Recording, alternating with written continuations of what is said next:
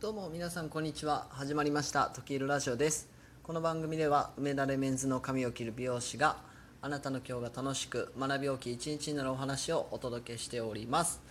えーさて今日はですね本を読まない人は成長しないというタイトルでお話をしてみたいなと思っております。えー本をね読んだ方がいいのは分かってるけど本読むの苦手だなと思ってる方結構多いんじゃないでしょうか、えー今回はちょっと僕がやっている職業の美容師を例にとって、えー考えてみるんですけれども、まあ、美容師さんもね、えー本を読まない人非常に多いんじゃないかなというふうに僕は感じております、えこれは僕が実際に出会った人があくまでそういった傾向があるというだけで、えー世間的にはねどこまで多いのか分かんないですけれども、まあ、僕は肌でそう感じるんですよね。で、えーまあそんな、えー本が苦手な美容師ですが、えー美容師にとっても本を読むということはね非常に成長につながるので、え今日はそのお話をしてみたいなと思っております。内容としてはまずですねまあ、今回は美容師という職業を例にとって考えるので、美容師はなぜ本が苦手になるのかというところを考えていきながら、美容師がじゃあ実際に本を読んで、勉強すればいいと思う理由をですね3つに分けて、解説していきたいなと思っております。えーこれもちなみにブログで同じ記事を書いておりますのでご興味のある方はそちらも、え読んでいていただけると嬉しいです。えでは早速、えー話していきましょう、えではですねまずなぜ美容師が本が苦手になるのかというところなんですけれどもこれも僕は考えてみたんですね。で思い当たる理由が2つございます。えまず1つ目はですね技術職であるという思い込みですね。で美容師はというですねお話がされるときにですねまずですね美容師は技術職だという、えことが、え話題として上がりますよね。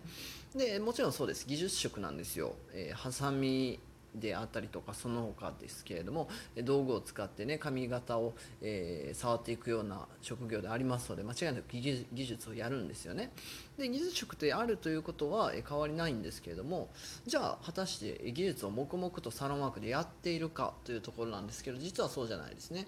お客様と会話をしながらえ技術を進めていく。このですね、まあ、会話というのは、まあ、技術にこう付属品のような感じでね、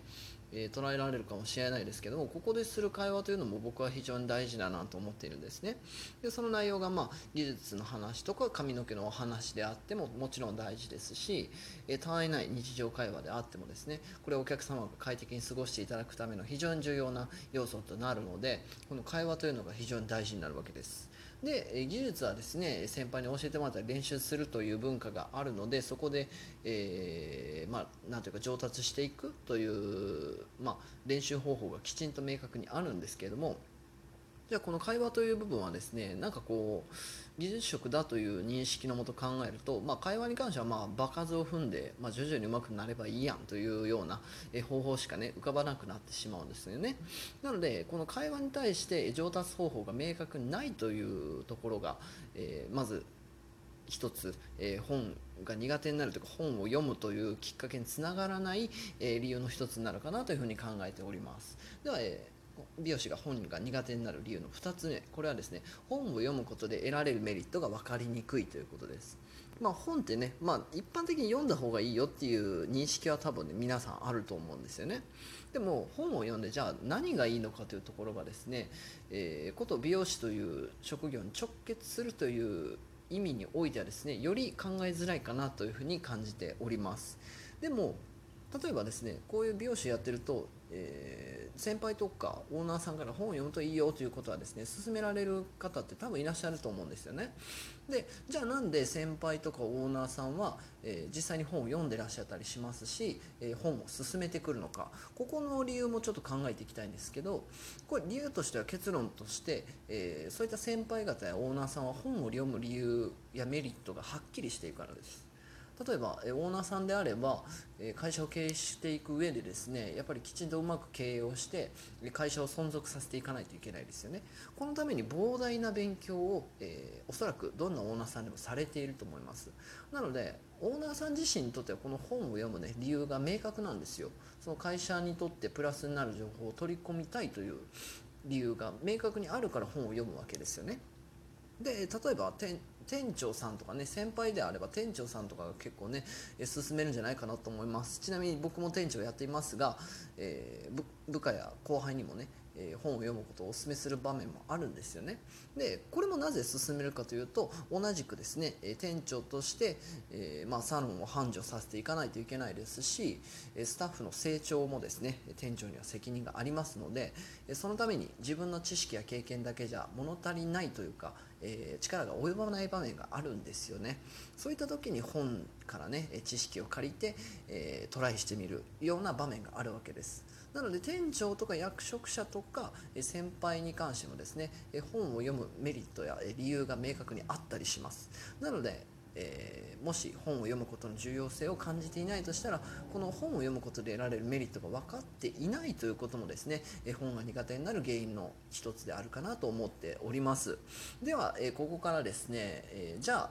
え、なんとなくですね本を読んだ方がいいとは分かったとしても自分にとってのメリットや理由っていうのはいまいちはっきりしないなという方に対してですね僕が本を読んで勉強した方がいいと思う3つの理由、まあ、僕が感じるメリットの、えー、部分を3つに分けてお話したいと思います。まず1つ目はですね他人の人生を疑似体験できるということです、え本というのはですねまあ、僕は書いたことないんですけど書いたことないのではっきり分かんないんですけどでもおそらく想像できるのは、え著者と著者の方はですねえー、自分の経験や知識を、えーと、しっかり練り込んでですね渾身の一冊に仕上げてると思うんですよね。ということはその書いてる人のですね、まあ、人生の中での経験や知識をそこに凝縮しているわけですよね。それを本という形で、えー、こちらは覗き見することができるわけですよ。そうするとですねその人の体験した知識や、えー、経験というのが、えー、情報として自分の中に入ってきますよね。でそのまああくまでね、えその人の、まあ、人生の一部を疑似として体験するだけではあるんですけれどもそれをですね、え例えば自分の言葉でお客様に伝えるだけでも、え非常に価値があると思いますしあそういったことが大事なんだなとかっていうのがですね本を読んで分かれば、えそれををかん、えー、自分に取り入れて、え何か新しいチャレンジをしてみたりしたらもうこれ自体はですね自分自身の体験になりますよね。なので、え他人の人生を疑似体験することによってですねそれを伝えることにも価値がありますし、えそれをきっかけに何かトライすることにも価値があるということです。そして2つ目、え物事を論理立てて考えられるようになる。これはですね、え言葉というのはですね会話というのは言葉の組み立てだと僕は思ってるんですよね。で、えー、会話することにおいてはですねこの言葉の組み立てというのがですね非常に大事になるかなと思います、えー、論理立てて言葉を組み立てられない人の会話ってちょっと分かりづらいじゃないですか。なんかこう感覚で喋ってる人ってなんとなくざっくり分かるけど何言ってんねやろ？みたいなこともあったりしますよね。で、えー、こういったパターンは非常に良くなくてやっぱ会話する上ではですね、え言葉を正確に組み立てて論理立ててお伝えすることが大事になります。で本というのはですね、えー、まあ、文章なのでその書いてる人がですねこう練りに練ってもうその言葉の組み立てをマックスの時間かけてやってるわけですよ。なので非常に、えー、言葉の並び方としては非常に綺麗ですよね。そしてあの文脈というかその話の流れもかなり練り込まれたものなので非常に綺麗なものになっていると思います。なので人に伝える上で最適な形で書き出されているんですよね。そういったものをですにですね、触れる機会が多くなればなるほど、自分のなんというかこうスキルとして身につくと思うので、えそういったですね、え言葉の組み立てが上手な、え本と向き合うことで、え自分自身も、え論理立ててですね、え言葉を組み立てていくことができるようになるんじゃないかなと思っております、えそして最後はですね言葉のバリエーションが増えるということです。で人間僕例えば僕自身ね、え、使う言葉っていうのは僕のリアルに接する人たちとの会話や、えその人たちと得る体験が元になってると思うんですよ。で自分が接する普段ですねよく接する人っていうのはあの基本的に決まってるじゃないですか。僕自身もそうですね。お客様というところで見ればある程度多くの方と接する機会がですねいただけてるかなと思うんですけれどもことスタッフであったりとか家族であったりとか友達というのは非常に限定された人たちと普段関わっているんじゃないかなと思っております。こういった関わる人たちによってですね自分の言葉が生み出されてくると思うので実は非常に狭い世界で自分の言葉というのは生まれているんじゃないかなと思っているんですね。で、えー、この本を書いた人というのはですね、えー、その人の同じくその人の経験の中から言葉を、えー、書き出しているわけであってその人がですね自分より遠い立場の人であればあるほど、え自分の普段のリアルの生活とはですね違った言葉に触れることができると思うんですよね。で、え同じく知識の部分もそうだと思います。あの自分が決してリアルの生活では得られない知識を、え得ることができるのでこの知識も言葉の一つとして捉えると、え自分が使う言葉のバリエーションが非常に増えると思います。これはお客様と会話することにおいてですね、えー、自分のこの幅というか、えー、深みになるかもしれないですけどここが広がったり、えー、奥深さが出てきて、え非常に素敵な会話ができるんじゃないかなというふうに考えております。はいでは本日の内容としては以上になります、え今日はですねえー、本を読まない人は成長しないというタイトルでお話をさせていただきました、えー、これはまあ一例として美容師という立場を、えー、今回は考えております。で美容師はなぜ本が苦手になるかという理由なんですけれども技術職であるという思い込みそして本を読むことで得られるメリットが分かりにくいというこの2つの原因が考えられます。そして美容師が本を読んで勉強する3つの理由というのは1つ他人の人生を疑似体験できる。そして2つ目は物事を論理立てて考えられるようになる。そして言葉のバリエーションが増えるというこの3つの理由を考えてみました。はい、では、えー、この内容、えー、詳しく気になった方はぜひブログも読んでみてください、えー、本日も最後まで聞いていただきありがとうございました。素敵な一日をお過ごしください。